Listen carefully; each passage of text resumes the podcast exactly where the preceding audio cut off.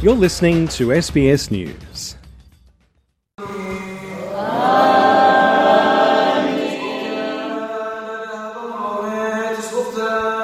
A historical ceremony conveyed in Aramaic, the language of the time of Jesus. At St. Zaya's Cathedral, members of Assyrian Church of the East celebrated the birth of their Saviour.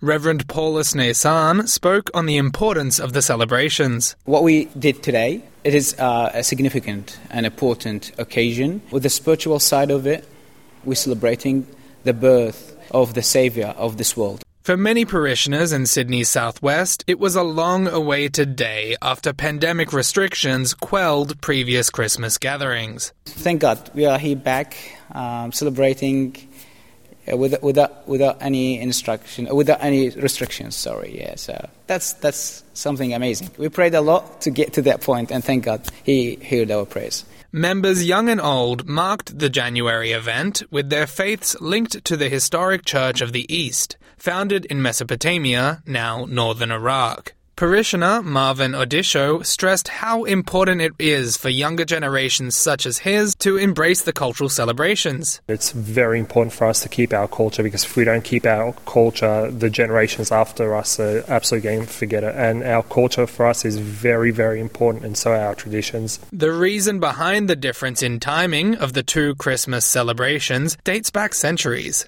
The Western Catholic Church adopted the Gregorian calendar in the 16th century, placing Christmas on December 25th, while other Eastern churches chose to follow the original Julian calendar. Under that system, today marked Christ's birth.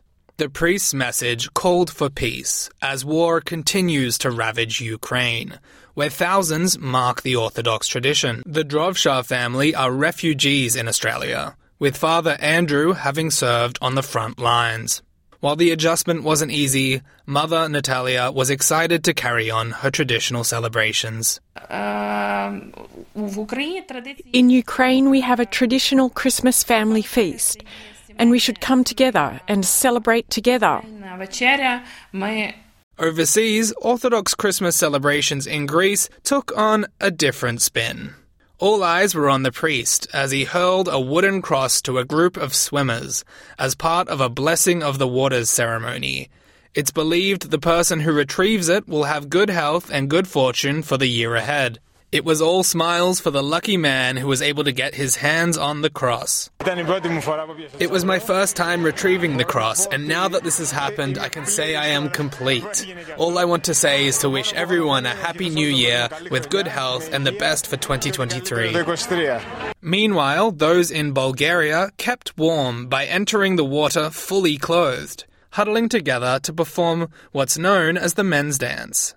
Drums banged and bagpipes blared as the men waded through the water.